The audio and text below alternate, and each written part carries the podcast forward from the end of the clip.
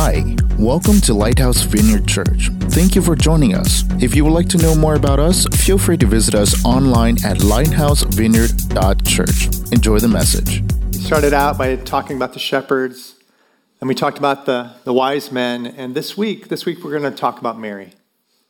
So, Mary became pregnant pretty young. She was probably between 12 and 14 years old. That was their culture back then. And to be pregnant and to not be married yet, that was a terrible thing in those days. She was looked down upon as a sinner, an outcast, probably not even allowed to go into the tabernacle during that time. Now, the punishment for her perceived sin of being pregnant outside of wedlock was death death by stoning. This is where they would surround an individual and pick up large boulders and, and hurl them at the, the person in the middle until they died of blunt trauma. That's what she deserved according to Hebrew law of that time. So, as, as Mary is pregnant and starting to show, I'm sure she felt anxious. She's probably wondered, Am I going to live or die? Not sure of that. Or is, is Joseph going to marry me or is he not going to marry me? What kind of home am I going to have to raise up my newborn child? And she was worried and, and nervous and anxious, I'm sure. But in our scripture today, in our scripture, we're going to read about how God intervenes and brings her hope and brings her peace. So I'm going to be in the, the book of Luke, and you can turn there if you would like. We're going to be reading the whole Christmas story today. Um, excited to read it. I love this time of year when we remember Jesus' birth. So I'll be reading from Luke 1 26 through 38. Then I'll be in Matthew 1 18 through 24, and we'll find We'll finish up in Luke chapter 2, verses 4 through 7.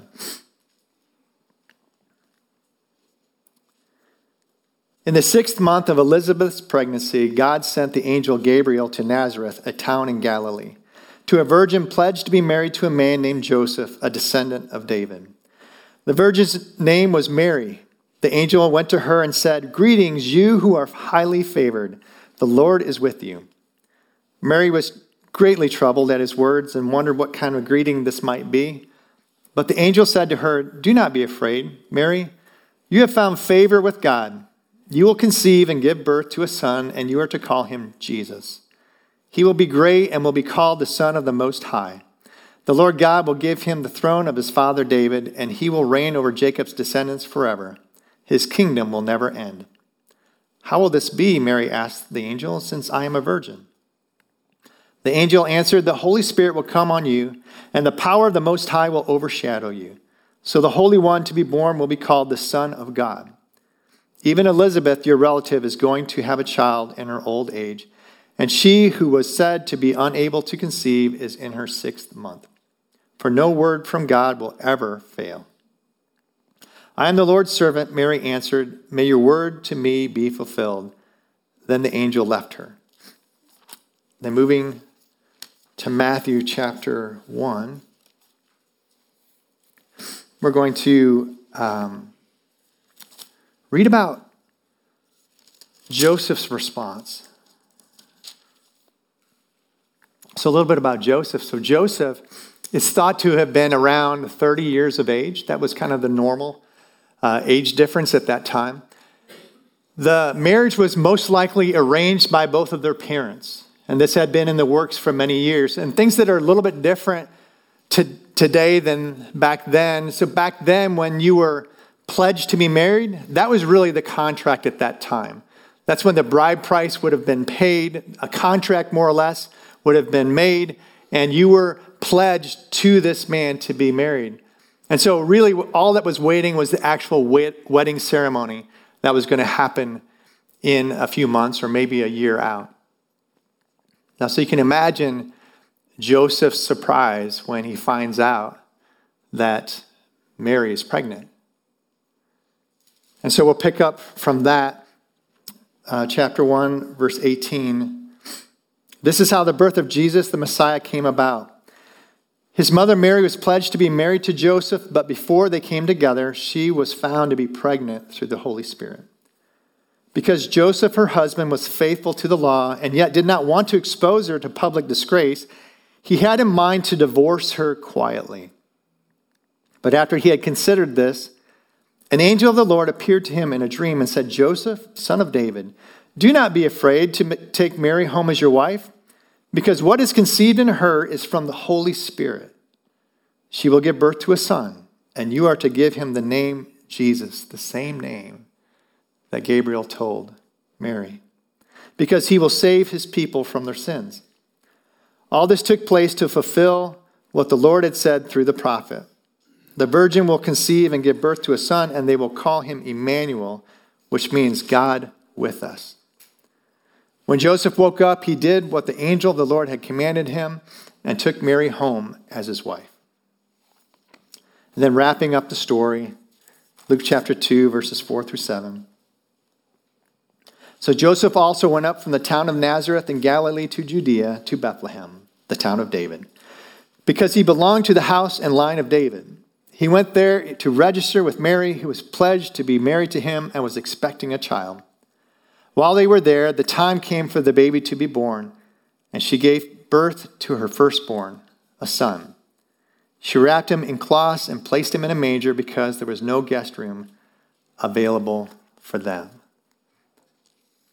So Mary was perceived to be a sinner, a young girl who was pregnant outside of wedlock. And Jesus brought hope, brought hope. So that's the title of today's message is A New Hope, Restoration for the Sinner. And I'm going to give you a couple of points of how Jesus' birth brings restoration to us, can bring restoration to us. But let me pray, and then I'll give those to you. So, Father, we come to you and we thank you for your son, Jesus, who came 2,000 years ago, was born to a virgin in a barn. But it was that special, special birth that fulfilled prophecy and had Jesus become our Messiah. So we thank you for that. I pray, God, that you would speak to us today through your word and challenge us in our hearts, God. We invite your Holy Spirit to be here to minister to us throughout this service. It's in Jesus' name we pray. Amen. All right, couple of points. You can fill these in on your handout. Jesus' birth brings restoration by number one, changing our identity. Changing our identity. Let me read verses 18 and 19. This is how the birth of Jesus, the Messiah, came about. His mother Mary was pledged to be married to Joseph, but before they came together, she was found to be pregnant through the Holy Spirit. Because Joseph, her husband, was faithful to the law and yet did not want to expose her to public disgrace, he had in mind to divorce her quietly. So her identity was that she was the girl who was pregnant outside of being married. And back then, that was a terrible, terrible thing. I, I know it's kind of hard for us to see it. We, we can see that as a bad thing now, but we have reality TV shows called 16 and Pregnant or Teen Mom. So you can actually be a celebrity because you're a teenager and you're pregnant outside of a wedding. But I will say, just a few decades ago, if you were pregnant in high school, you were expelled. They didn't let you graduate, they didn't even let you attend. And today, today again, things are very different. There's many high schools that have a daycare so that the, the teenage mothers can go to school while their children are being watched. Guys, things have changed quite a bit. And if we want to understand what Mary was going through, we have to kind of go back and think about it from her perspective. She's pregnant. She's three months along. She's starting to show. Joseph finds out. I mean, that's a terrible thing. He finds out. Of course, I'm sure he's mad about the whole thing. She knows what's going to happen. He's going to confront her. But what she doesn't know is, is he going to out her and throw her out into the public for disgrace? But more than that, to be stoned and killed? Because that's what happened back then. And uh, they would be calling her names, things like adulterer or sinner, or maybe even worse. This is what was going to happen to her, but instead he marries her, which is helpful. I mean, kind of restores some of her dignity. But you know that she was the talk of the town. She was the one who got pregnant. Even though Joseph married her, there's probably a lot of question as to, well, I don't even know if it's Joseph's kid. Wonder who the father is. You know, as she would walk by, you can imagine what they were thinking. Well, God changed Mary's identity, which I think is a cool thing. He, he predicted it when, when the angel Gabriel showed up. The angel Gabriel said, uh, called her highly favored, the most blessed among women. I can tell you in those months when she was pregnant and showing and wasn't married, she probably didn't feel most favored, most blessed. But later on, she becomes Mary, the mother of Christ, the Messiah. I mean, God starts working on her identity even when she didn't feel it, even when she didn't see it. It changes so much because I, I believe during that time they, they would just curse her many times when they would see her because of her perceived sin. But there's a section of scripture, I read it just this week, where Jesus is teaching and someone yells out in the crowd. This is Luke chapter 11 Blessed is the mother who gave you birth and nursed you. That might have been the first time, if Mary had been in the crowd, that she heard someone bless her instead of curse her. Can you imagine how that felt? At that time. Her whole life kind of talked bad about, made fun of, and she didn't do anything wrong, but it didn't matter. It's what it appeared. And in a moment, she starts to see the change that's happening. She's going to be blessed, Mary, blessed Mary. And she, her story will be told for thousands of years so she starts to feel a glimpse of her identity changing. Well, God is in the identity changing business. He really is. I'm so glad that he is. Another Bible character I want to talk about is Simon. He becomes Peter, he's one of the 12 disciples. But he didn't start out that way. Simon was a fisherman, which means he was a sailor, right? And we've all heard the saying, curse like a sailor. Well, that was probably Simon. He was rough around the edges. Even when he was a follower of Christ, he was the one that always kind of put his foot in his mouth, if you remember him in the stories. But he was a sinner, and he knew he was a sinner. He was a rough sailor.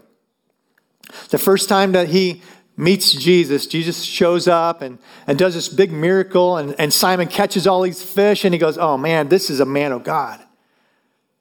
And immediately he's convicted. He comes up to Jesus. And he says in Luke chapter 5 when Simon Peter saw this, he fell at Jesus' knees and said, Go away from me, Lord. I am a sinful man. That was his identity. Man, I am the sailor. I say a lot of things. I'm far from being a righteous man. That was his identity. But then Jesus said to Simon in verse 10, Don't be afraid. From now on, you will fish for people. So they pulled their boats up on shore, left everything, and followed him. So now you got Simon, who was this rough sailor guy, and everybody knew them. I mean, it was the villages were small. They all knew Simon. He'd be walking behind Jesus, and they might be calling out, Hey, Simon, you got one of those dirty jokes that you always used to tell me? Or maybe there were times, I mean, really, this is what was happening. Maybe there were those times when Simon would be, you know, hit his finger and he'd let some curse word fly, and everybody be looking, oh, that's, that's Simon. We know him. He's that fisherman. But Jesus saw more than how he was brought up, saw more than who he was, and, and he saw his potential. He later on changes his name from Simon to Peter. Now, Peter means stone or rock. In Matthew chapter 16, he says, And I tell you that you are Peter, and on this rock I will build my church, and the gates of Hades will not overcome it. I will give you the keys of the kingdom of heaven. Whatever you bind on earth will be bound in heaven, and whatever you loose on earth will be loosed in heaven. Simon becomes Peter, he becomes a pillar in the church. And it changes him. God changes his identity. God doesn't really care much about our past. Just a side note, He really doesn't care much about our past. Both our sins and even our accomplishments. He really doesn't care about that. He cares about where we are today and where we're headed. That's what He cares about. And He said, Peter, I'm going to build my church on you. And he's like, Me? I just cussed right there over on the, around the tree, you know? And he's like, No, I'm going to build my church on you. He changes his identity. And so much so that Peter does become a leader in the first century church. He is the foundation of the church. In fact, after Jesus died and rose again and went up to heaven, Peter kind of took over, became the leader. And he preached his first sermon on the day of Pentecost. And 3,000 people were added to the church that day. 3,000 people.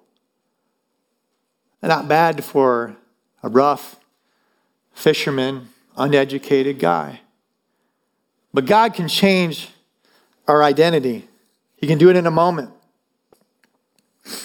Now let's talk about the devil. The devil wants to keep us down, right? He wants to remind us of every mistake we've ever made. That's what he wants to do. He's called the accuser of the brethren. And he wants to identify us by the mistakes we've made. Oh, you've lied, so you're a liar. You've committed adultery, so you're an adulterer. You've stolen, so you're a thief. That's what he wants to do. He wants to remind us of every mistake we've ever made. I love the saying the devil knows your name, but calls you by your sin. God knows your sin, but calls you by your name. God knows every mistake we've ever made, and He calls us by our name. He calls us chosen, He calls us son, He calls us daughter.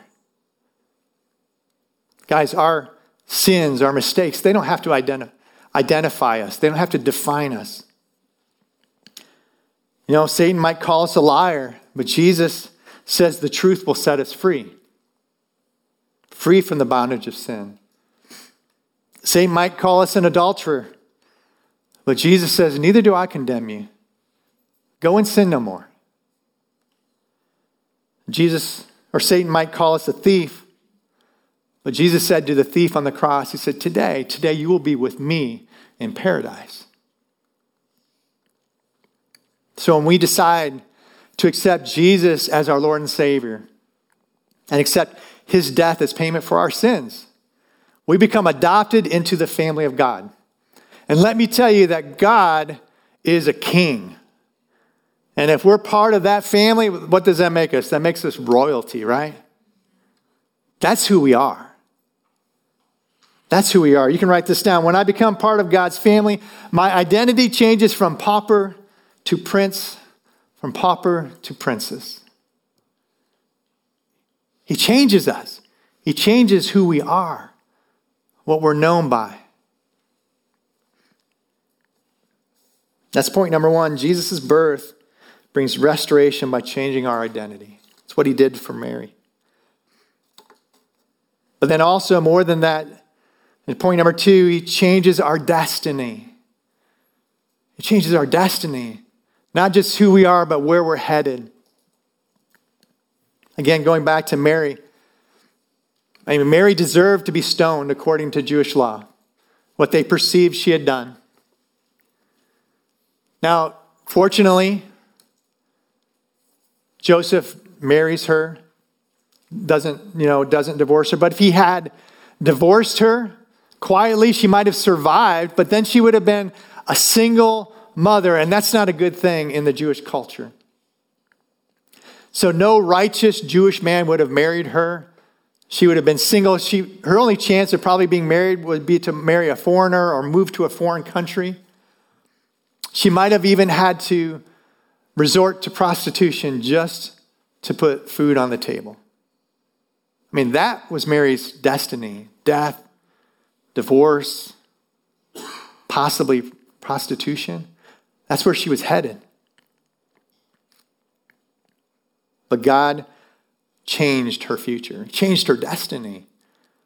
I mean, Mary ends up getting married to Joseph, and they have more children. She ends up becoming a mother of many.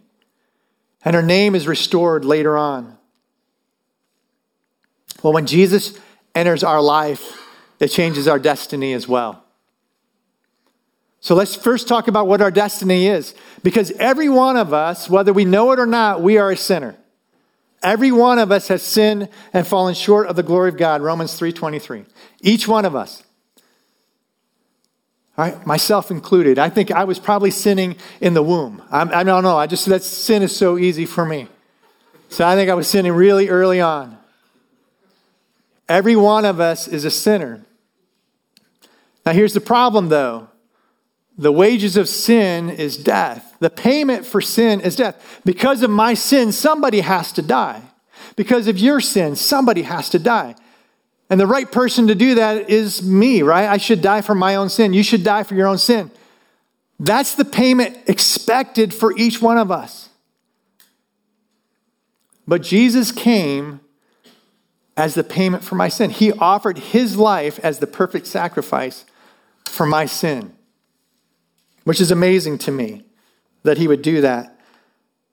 The second part of Romans 6:23 says for the wages wages of sin is death, but the gift of God is eternal life in Christ Jesus our Lord. We can have eternal life because of Jesus' sacrifice on the cross for us. Now, it's a gift. Eternal life is a gift. And we all know gifts this time of year, right? We've been buying them, we're looking forward to receiving them. You know, there's probably some gifts under the Christmas tree for you. Maybe not for you, Noah, but for most people, there's probably a Christmas present under the tree. But, you know, if there's a gift under the tree that's given to you, you still have to receive it, right? I mean, there's still a process of receiving, because we can reject gifts. If somebody's trying to give us something we don't like that person, we can say, No, I don't want it. So there's a process of receiving a gift and opening it and putting on the sweater or whatever, you know, that kind of thing. Well, it's, it's the same way with eternal life. Jesus has offered eternal life to each one of us. Every one of us. That gift is laid out for every one of us. It's a gift, but we have to receive it. That process of receiving the gift of eternal life is outlined in Romans chapter 10, verses 9 and 10. It says, If you declare with your mouth that Jesus is Lord and believe in your heart that God raised him from the dead, you will be saved. For it is with your heart that you believe and are justified, and it is with your mouth that you profess your faith and are saved. There's an and in there. There's, there's two things that are outlined in the scripture on receiving the gift of salvation. The first one is believing that Jesus is who he said he is. Jesus said, I am the way, the truth, and the life. No man comes unto the Father except through me. He said it. He's the Messiah. He's the Savior. He's the Son of God. He came, He died, He rose again. He's in heaven today. That's who Jesus is. And, and you know, that's, you can't have a Savior of, in Jesus if you don't believe that's who He is.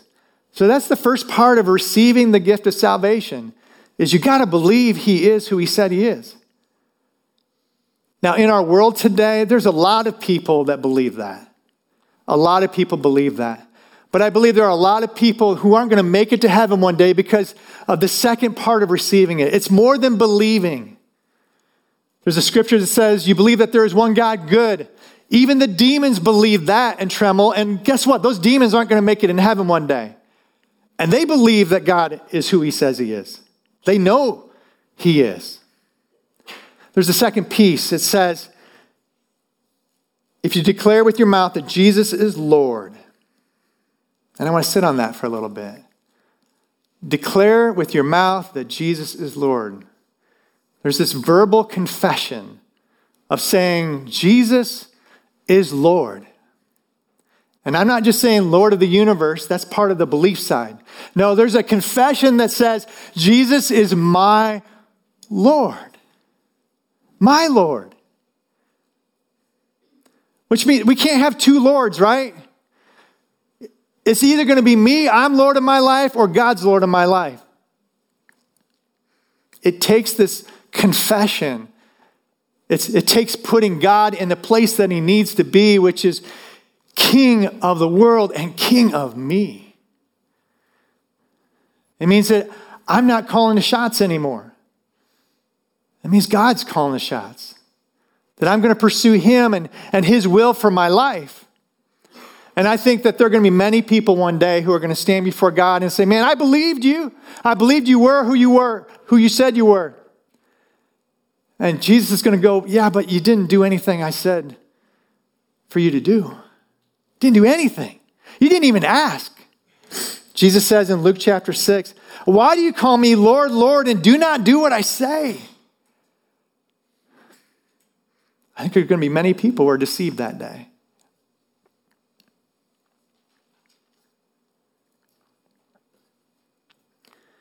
So it's a belief and it's a confession. And when we do that, then we receive this gift of eternal life, salvation through Jesus Christ. That's the best gift that we can receive this Christmas season. I'm going to invite you all to stand and Krista to come on up here. Because I'd like to give you guys an opportunity today. It's a simple opportunity to confess that Jesus is my Lord. That's it. It's just to, to verbally confess, to publicly profess that Jesus is my Lord. And so today, for you, if you've never done that before, I want to just encourage you do it today. Don't let another day go by before you would do that. And also, if you've done this before, you know the drill, you've, you've accepted Christ, you might have even been baptized before, but in today's message, you're just realizing, man, I confess that God was Lord, but I'm sure not living like it. But today I want to re up. Then this is for you as well. What I'm going to do is just give you an opportunity to come up here. Anyone that just wants to make that public profession today that Jesus is my Lord. And we'll just do a, a, a group prayer. We'll give you an opportunity just to, just to do that. Get things right with God. And the whole church body will just be singing a song over us while we do that. All right? Let me pray, though, before I give that opportunity. So, God, I, I pray that you would move in people's hearts right now. You know, you know who in this auditorium needs to respond to this opportunity today? And God, I pray that you would move in their hearts, that nothing would dissuade them from coming forward to receive the gift of salvation and forgiveness of our sins. And Satan, I come against you and all your unclean spirits in Jesus' name. You have no authority in this place. And we just command you to be silent and ineffective. Holy Spirit, have your way. Amen. All right, so if that's you and you know you need to come up, come on up right now.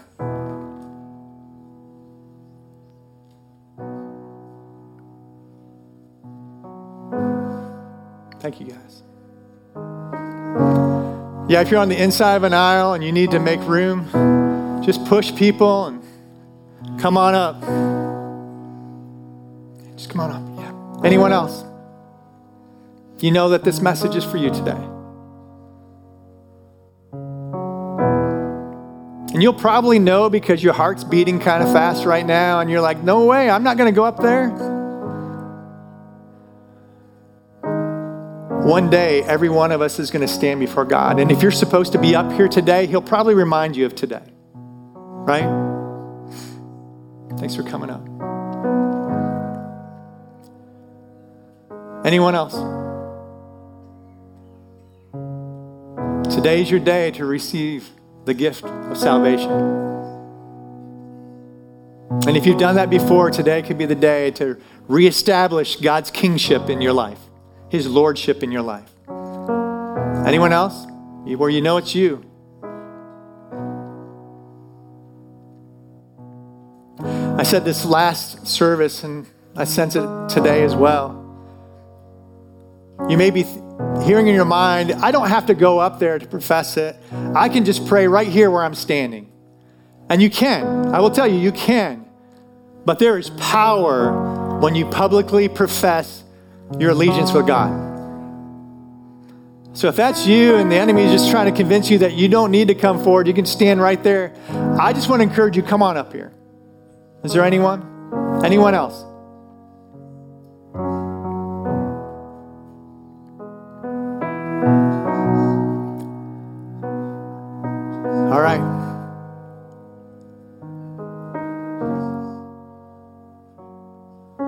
Going to wait just another second. I feel like there might be somebody who's just hanging on, going, Boy, I hope he doesn't ask one more time. But you know you're supposed to be here. Is there anyone else? You just know it. Just give in. It's not a scary thing, it's the best thing they could ever do. Thank you for coming up. Yeah. All right. Well, church body, I'm going to pray with this group over here. And I want you guys to sing your guts out. All right. This is a song about the joy of the Lord and the joy of our salvation. Okay. So you guys just be singing while we pray, and then I'll close. Well, that's it for today's message. We hope we helped you know God more intimately. If you feel our ministry is helping you spiritually, feel free to find out more about us at lighthousevineyard.church. Thank you for being part of our family, and we will see you next time.